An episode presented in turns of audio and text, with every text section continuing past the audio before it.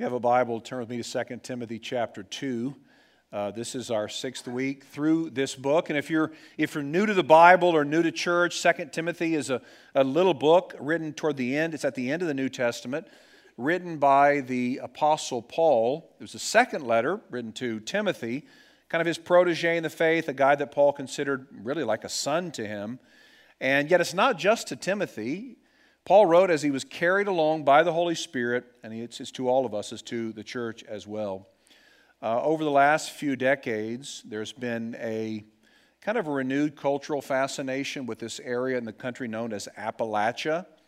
Um, if you maybe you've done some study in sort of cultural geography and you know what I'm talking about, Appalachia is a it's a swath of the United States that kind of begins in Pennsylvania and goes south uh, through southeast Ohio, all of West Virginia, most of eastern Kentucky, some parts of western Virginia, um, and then you have part of north, northern Alabama, and then middle Tennessee over to the east. And so there's this kind of swath of the country that's become, again, a renewed fascination in, in our culture with uh, television series like Dopesick is one we watched recently on Netflix, and uh, a movie, a book. It's going to become a movie called Hillbilly Elegy. In fact, some of you have mentioned that to me that you've, you've read that.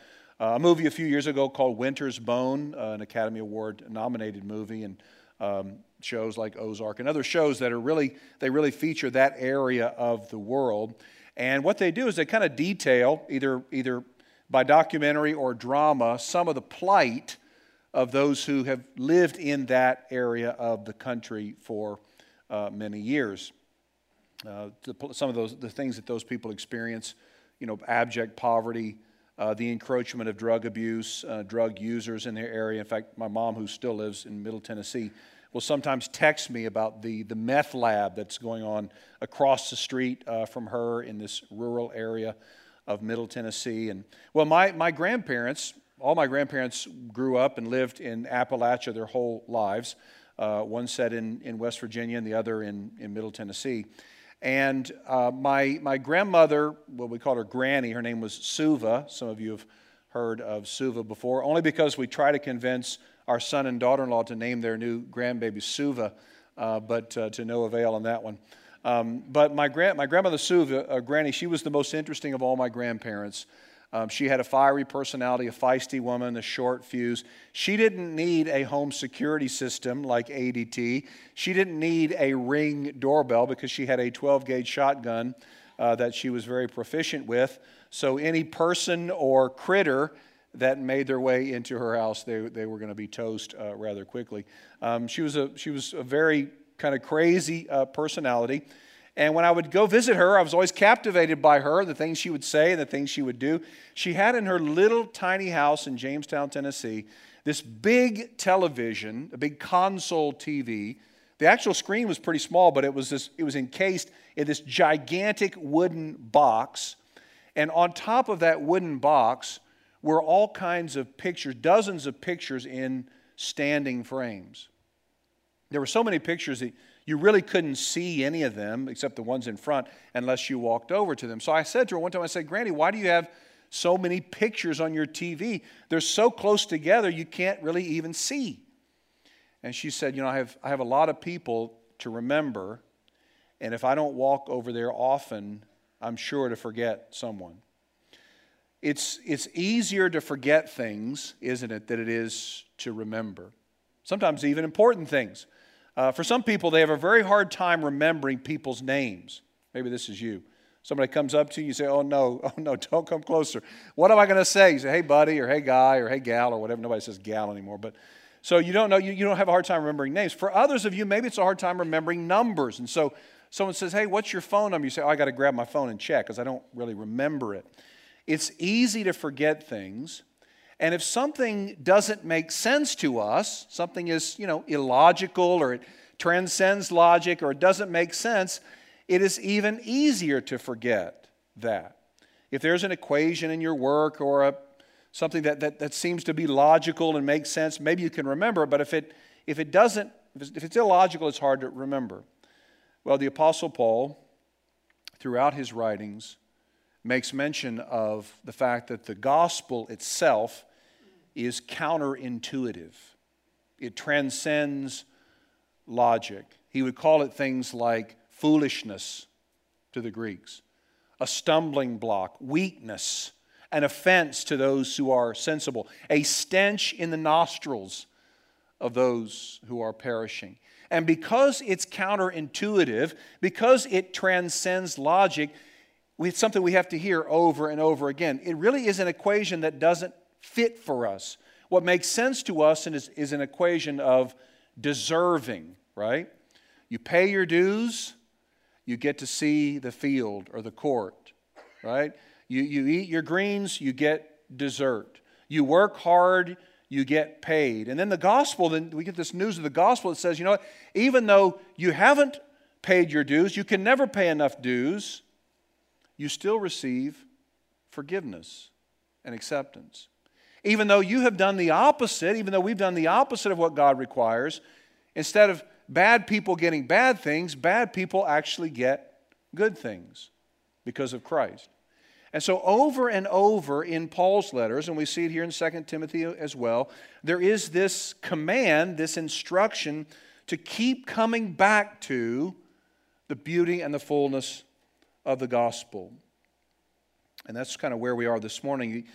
This message, it confounds us, it, it, it confuses us, it's contrary to the way that we think things should be, and so we need to be regularly reminded. C.S. Lewis, in his seminal work, Mere Christianity, writes Christ did not come to preach any brand new morality. The golden rule of the New Testament, do as you would be done by, is a summing up of what everybody at bottom had already known always known to be right. Really great moral teachers never do introduce new moralities. It is quacks and cranks who do that. As Dr. Johnson is a reference to, Samuel Johnson said, people need to be reminded more than they need to be instructed. The language of the gospel, as you've heard me say maybe many times, is it's less language of morality, do this and don't do that, and more language of substitution and because our heart mode, the default mode of the human heart is deserving, we need to hear the gospel over and over and over again. So the passage we're in this morning is really one about glory. Uh, we're going to see three things this morning the hope of glory, the reason we will experience glory, and the guarantee of glory. So we're going to cover verses 8 through 13 of 2 Timothy chapter 2. Let me begin by reading uh, verses 8 through 10. Here reads the word of the Lord. Remember Jesus Christ, risen from the dead, the offspring of David, as preached in my gospel, for which I am suffering, bound with chains as a criminal. But the word of God is not bound. And therefore I endure everything for the sake of the elect, that they also may obtain the salvation that is in Christ Jesus with eternal glory. So, the phrase that opens up this section in, in verse 8, uh, it appears in the original language as a present active uh, imperative, and it's this keep on remembering Jesus.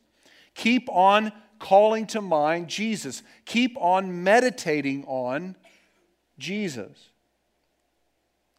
And then Paul clarifies what he's talking about when he talks about remembering Jesus, who is the sum and content of the gospel he, he really gives us two dimensions, if you will, two aspects of the gospel.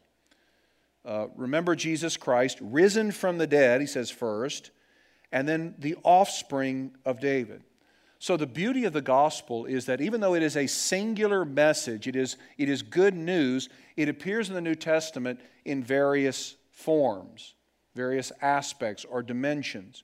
Now, plenty have written about this, but if we were to distill it down, distill it down to two dimensions or two aspects, I believe it would be this the, the individual personal dimension of the gospel, and then the global corporate dimension of the gospel.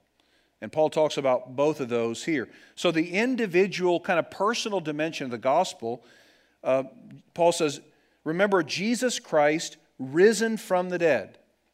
So, this is a statement concerning Jesus' victory over sin, death, and hell, so that we, so that we, those who trust in him by faith, could also be given victory over sin, death, and hell. His very name testifies to his mission. Jesus, in the Hebrew, Yeshua, it means salvation or he saves. When the angels announced Jesus' arrival, they said, Good tidings of great joy. He will save his people from their sins. Jesus will save men, women, and children. That's that individual, personal aspect or dimension of the gospel. So, what Jesus accomplished for us is what we're to continually call to mind, at least one part of it. If you're in Christ, if you've repented of your sins, turned from your sins, and put your trust in Jesus Christ, His obedient life, His cross work, His resurrection, if you have done that, then you have been given, you have received eternal life. You have been brought to God, reconciled to God through the work of His Son. And when God sees you, He sees you not as a rebel, not as a stranger, not as an outcast or an alien, but He sees you as a fully accepted, forgiven, and beloved son or daughter. I believe that many of the fears, and you've probably heard me say this before, the anxieties, the problems we face as believers boil down, at least in some way, to our failure to really receive and rest in the gospel.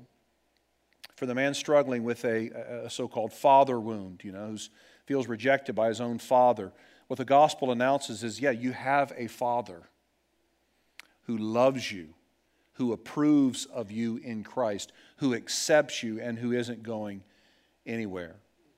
I, I, met with a group of pastors, I don't know, seven or eight months ago. I hadn't met any of them before I got there. This was, we met in Atlanta, but we were kind of leaders in the southeast region of this church planting movement. And, um, and so met with this group of pastors. I think there were maybe eight of us. And the guy who was leading it said, okay, I'm going to give you a big sheet of paper. So it was like, you know, it was like this huge sheet of paper and some tape. You stick it on the wall, and then I want you to, in the next 20 minutes, draw out your life.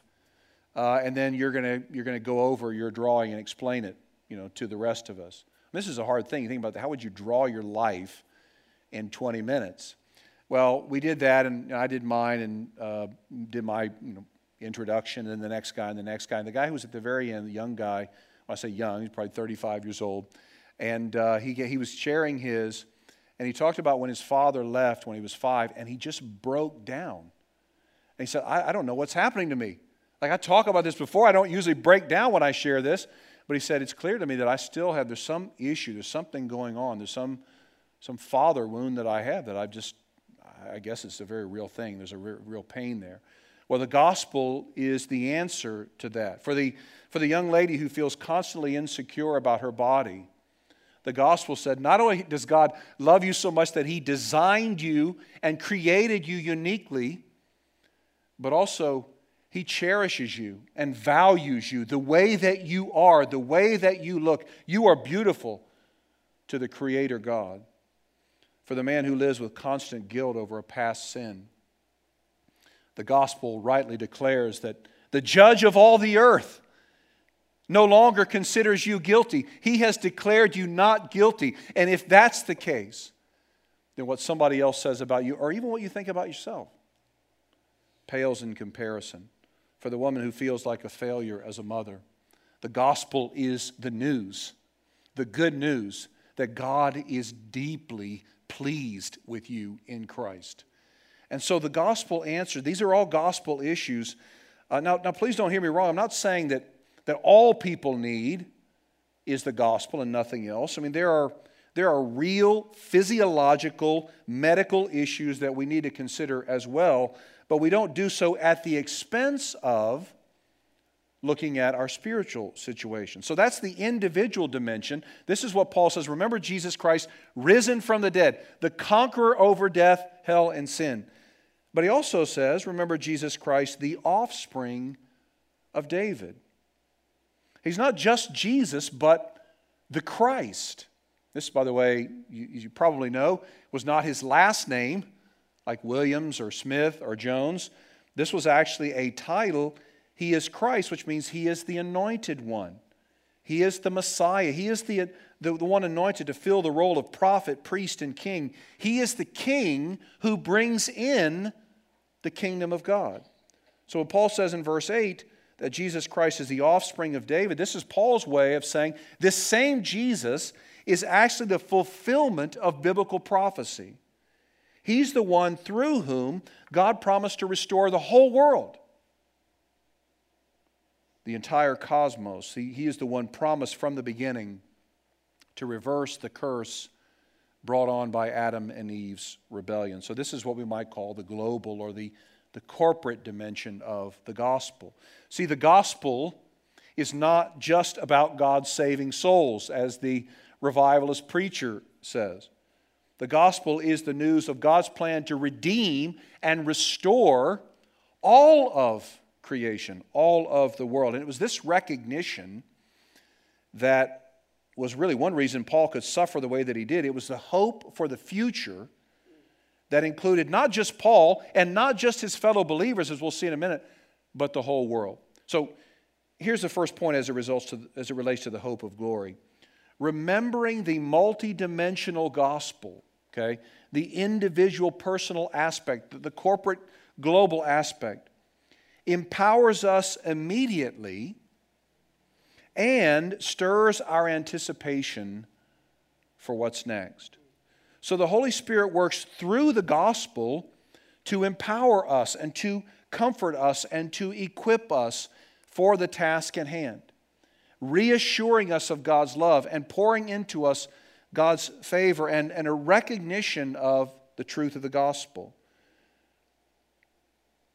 Those who know God's love for them those who understand and recognize they've been forgiven, they live with a sort of freedom that no one else can live with. So it, empowers us and it, and it stirs us with anticipation of what's next. Those who know God has something amazing in store for his children live with a confidence and a boldness, even enduring suffering, because they know that suffering never, will never have the last word. The hope of glory is held out in the gospel where God's individual saving activity and his global saving activity are contained. Now look at verse 10 again. Paul says, Therefore, so in light of the, the boundless power of the Word of God, I endure everything for the sake of the elect, that they also may obtain the salvation that is in Christ Jesus with eternal glory. Paul says, I endure all things for the sake of the elect, that they may obtain or, or experience the salvation that is in Christ with eternal glory. A few months ago here at Cabshaw, we, we kind of team taught through uh, John chapter 17. So I took a couple weeks, and another pastor took a week, and another pastor took a week. And we spent four weeks in, in what's known as uh, Jesus' high priestly prayer uh, Jesus' prayer to the Father on the eve of his crucifixion, where Jesus prays within earshot of his followers in the presence of the disciples so that they will understand. And Jesus kind of pulls back the curtain, as it were, on what happened before God created the world. You ever thought about you ever thought about what was God doing before he created the world? What was God up to before he made the world? Augustine, who kind of got tired of answering, answering that question, famously responded when he was asked, What was God doing before he created the world? He said, Creating hell for people who ask such foolish questions. Um, I don't know, I don't really think that was the case, but, uh, but I've wondered many times what, what was God doing? What was he up to? You know, what was that inner Trinitarian dialogue, so to speak, like before God created? Well, we know that God never needed anything. He was never without anything that he needed. He's always existed in perfect harmony. But John 17 actually gives us an inside glimpse into what God was doing before he created the world, sort of the, the God's pre creating activity. John 17, 1 and 2 reads this way Father, Jesus speaking to the Father, Father, the hour has come. Glorify your Son, that the Son may glorify you, since you have given him authority over all flesh to give eternal life to whom you have given him. And this is eternal life, that they know you, the only true God, and Jesus Christ, whom you have sent. I glorified you on the earth, having accomplished the work that you gave me to do. And now, Father, glorify me in your own presence with the glory that I had with you before the world existed. Out of all the flesh, so which is a, a phrase that just means out of all of humanity, God gave Jesus some who would belong to Jesus. Before he even made the world, God gave Jesus some, and those are the ones who would belong to Jesus. They would be Jesus' worshipers, his brothers and sisters, co heirs with Christ. They would be the ones that Jesus would purchase with his own blood. This all happened before the world was made. God the Father and God the Son entered into an agreement, a pact, a covenant, what some theologians call the covenant of redemption, in which the Father gave to the Son those who would belong to him. These are the elect that Paul talks about in 2 Timothy 2. And when Paul says he endures everything for the sake of the elect so that they may obtain salvation, Paul's not suggesting for a second that he's the one who will guarantee their salvation or that he is the one who will make sure that it, it happens. Paul's simply stating his motivation for continuing to proclaim the gospel so that those whom God has chosen for salvation will, in fact, finally be saved through the proclamation of the gospel. And again, it's a salvation, verse 10, in Christ and with glory. What this means is God's salvation is not deliverance from our current situation, although sometimes by His grace He does that. God's salvation is not prosperity right now. It's not, uh, as, as some churches even have in their statement of faith, it's not a guarantee of our success right now. God's salvation, Paul's talking about something that is a future glory, it is an eternal glory. So, what's the reason we will experience this glory? Here's our second point our future eternal glory is more certain than any other reality in our lives because the Father has covenanted with the Son to bring it about. So, the glory in store for you, if you are in Christ, is just as certain a reality as the sky above your head when you walk out of this place. It's just as certain a reality as the real chair that you're sitting in.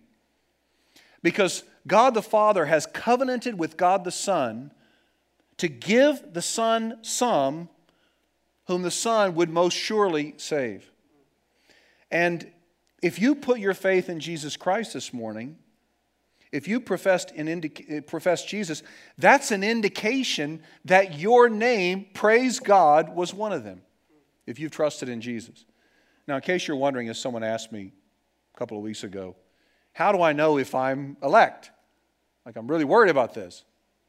I said, The answer is, Are you trusting in Jesus Christ alone for your salvation? And she said, Yeah, yes, I am. I said, Then you're elect. The only reason you've been able to do that is because God elected you, because God the Father gave your name to God the Son before you were ever even created. A few days ago, after a 12 hour shift, Janine came home from work at the hospital and literally just fell into the couch. Just fell into the couch. And she could, she could barely move. And through tears, she said to me, You wouldn't believe how sick our patients were today. She said, I, I would tell you about it, but you couldn't handle the details. I said, Look, I'm a pastor, okay? I can handle it. And then when she told me, I said, Gross, why did you share that with me? Why would you tell me that? She told me about one woman in her unit, of course, never by name, but who was so sick and infected that she was immobile. She arrived at the hospital, she couldn't move. She was brought there by her daughter, her adult, her adult daughter, who was supposed to be taking care of her, her mother. Only when this elderly lady arrived, I won't tell you what she was covered with from, from head to toe. But this elderly lady, lady arrived with all sorts of infections, gaping wounds in her body. She was diseased and in immense pain. She could hardly breathe. And on top of that, of course, heartbroken that her own daughter wouldn't take the time to care for her. You know, we don't talk a lot, we don't think a lot, and I say with some shame, I certainly don't think a lot about future glory. I don't think that much, as much as I should, about the coming of Jesus Christ. Well, he will uh, return to the earth and mete out his righteous judgment and restore all things to peace and shalom. I don't think that much about the restoration of all things, frankly. But if you've been sitting in a hospital in immense pain and you can barely get a breath, you long for the restoration of all things. If you're in an abusive relationship with a husband who beats you when he gets angry, you long for the restoration of all things. If you're a battered woman in the Middle East whose husband locks you in a closet only to abuse you when he lets you out, you long for the restoration of all things. If you struggle with constant depression and you just can't seem to get the fog to lift, if you feel like you're alone in the world, this world where no one really understands you, if you're a victim of injustice, if you've been unfairly treated, maligned, slandered, you long for the restoration of all things. You long for your future glory. Twice in this letter already, Paul has mentioned that day. It's a phrase that appears in the singular uh, some 26 times in the New Testament, and it refers to that final day of history, the day of the Lord's judgment, when Jesus' victory will result in a beautiful and final restoration of all things. When there will be no longer any injustice, any abuse, any hatred, any conflict, any evil, or any sin. And Paul's belief that that day would come was anchored in Paul's hope in the gospel, more specifically, the, the person who he says is preached in my gospel, Jesus Christ, risen from the dead the offspring of David. This was on Paul's mind, and he tells Timothy, keep it on your mind. And he tells us by extension, keep it on your mind. The same Jesus. It was his understanding of both where he was in Christ and what was in store for him in Christ that enabled him to endure all kinds of persecution, imprisonment, and suffering. Now, in order to make his words memorable, Paul kind of wraps up this section with a hymn. You know how when you're little, you, or maybe with your kids, you try to help them to remember something, maybe the alphabet or the books of the Bible or whatever it is, by putting it to song. So here, Paul will actually uh, break out into a hymn. Look at verse 11. This saying is trustworthy for, and you, you see it's probably indented in whatever translation you have. If we have died with him, we will also live with him. So this, there's kind of four stanzas in this hymn. The first one um, re- resembles almost exactly what Paul wrote in Romans 6. If we have died with him, it means if we've died to our sins, if we've turned from our sin, our self reliance, and trusted in Jesus, then we live with him. In other words, his resurrection power is at work in us right now. So even though there is a future aspect of the salvation of God, there's also a present reality as well the work of the Holy Spirit in us right now. Then look at verse 12a. If we endure, we will also reign with him.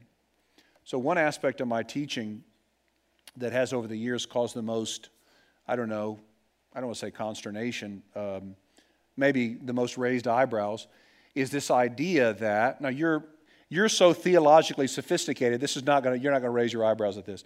But it's this idea that as Christians, our future hope is not floating around in an ethereal world, you know, playing harps while we rest on clouds. No, but in fact, we will live on a real earth, the new earth that's been refurnished by fire, restored by the power of the Lord Jesus, doing earthly things.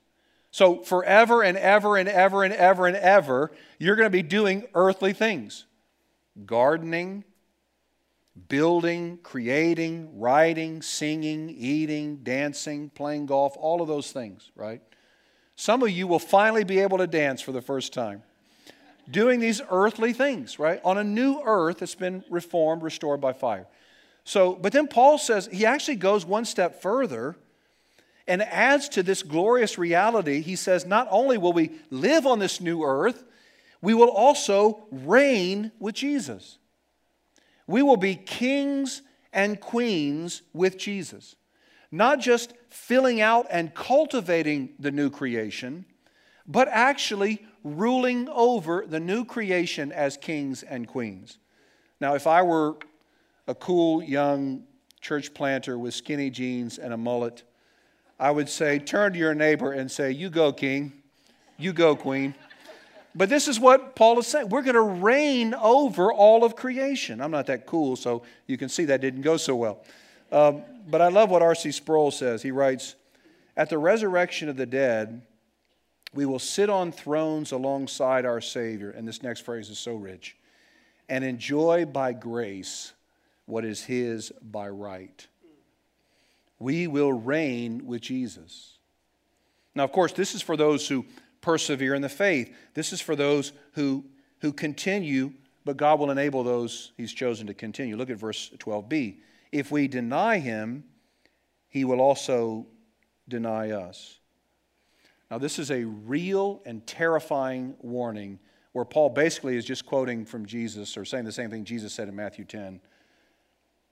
Now, we don't want to, we don't want to blunt the force of this warning, but this is a reference to apostasy, not simply denying Jesus under pressure.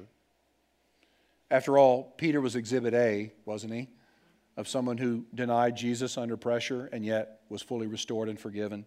So, this is a reference to those who apostatize, apostasy. Apostasy refers to those who renounce the faith, those who profess Christ, those who made a profession. Maybe they were baptized, maybe they walked with Jesus, they were part of a believing community, maybe they served in an important ministry, and then they said, You know what, I'm, I'm no longer a Christian. These are the ones who never uh, had hearts that were regenerate, made alive by the Holy Spirit, but walked as though they did. Now, lest you are fear stricken, wondering if you will make it to the end, Paul ends with one of the most beautiful and comforting statements in all his letters. The fourth stanza of this hymn, look at verse 13. If we are faithless, he remains faithful, for he cannot deny himself. Now, here we have all the way going back to the beginning. Now, maybe as we're working through that, that hymn that I just read, you're saying, see, it is all about what we do, it's, it's all about merit and so on. And then Paul turns it upside down when he says in verse 13, If we are faithless, he remains faithful. Those who are faithless are held fast by God because he is faithful. Those who are bad get good things in Christ because God is good. Those who deserve hell and death and punishment get instead life, eternal life, eternal blessings, all because Christ and his work and because God is faithful. Here, fairness, you ever had one of your kids say to you, that's not fair? Here, fairness is thrown out the window and for our good. Pastor and scholar Kent Hughes writes this The first three stanzas record predictable, equitable responses. But the fourth stanza, that begins, if we, if we are faithful, uh, faithless rather, is followed by a surprise response, one that is gloriously inequitable. He remains faithful. This is followed by the magnificent reason for he cannot deny himself. If you are in Christ this morning, you don't have to worry about your future. You don't have to worry if you'll make it. You don't have to worry how your life will end or either, even whether or not you'll persevere. Here's why it's our final point the guarantee of eternal glory for the believer is not the strength of our willpower, but the constancy of God's character. Even though we will fail and we will sin, and we have, by all accounts, sinned this morning. We've had impure motives, selfish thoughts, impatient, wrong headed desires. We have fallen infinitely short of God's standard of perfection. But even though we will fail, and even though we will fall into unfaithfulness, even as we try to honor God, God remains faithful because his character demands it. And since Jesus Christ was perfectly obedient and faithful to God in every way, obedient even to a death on the cross for us, listen to this God will receive us by faith in the same way he received Jesus.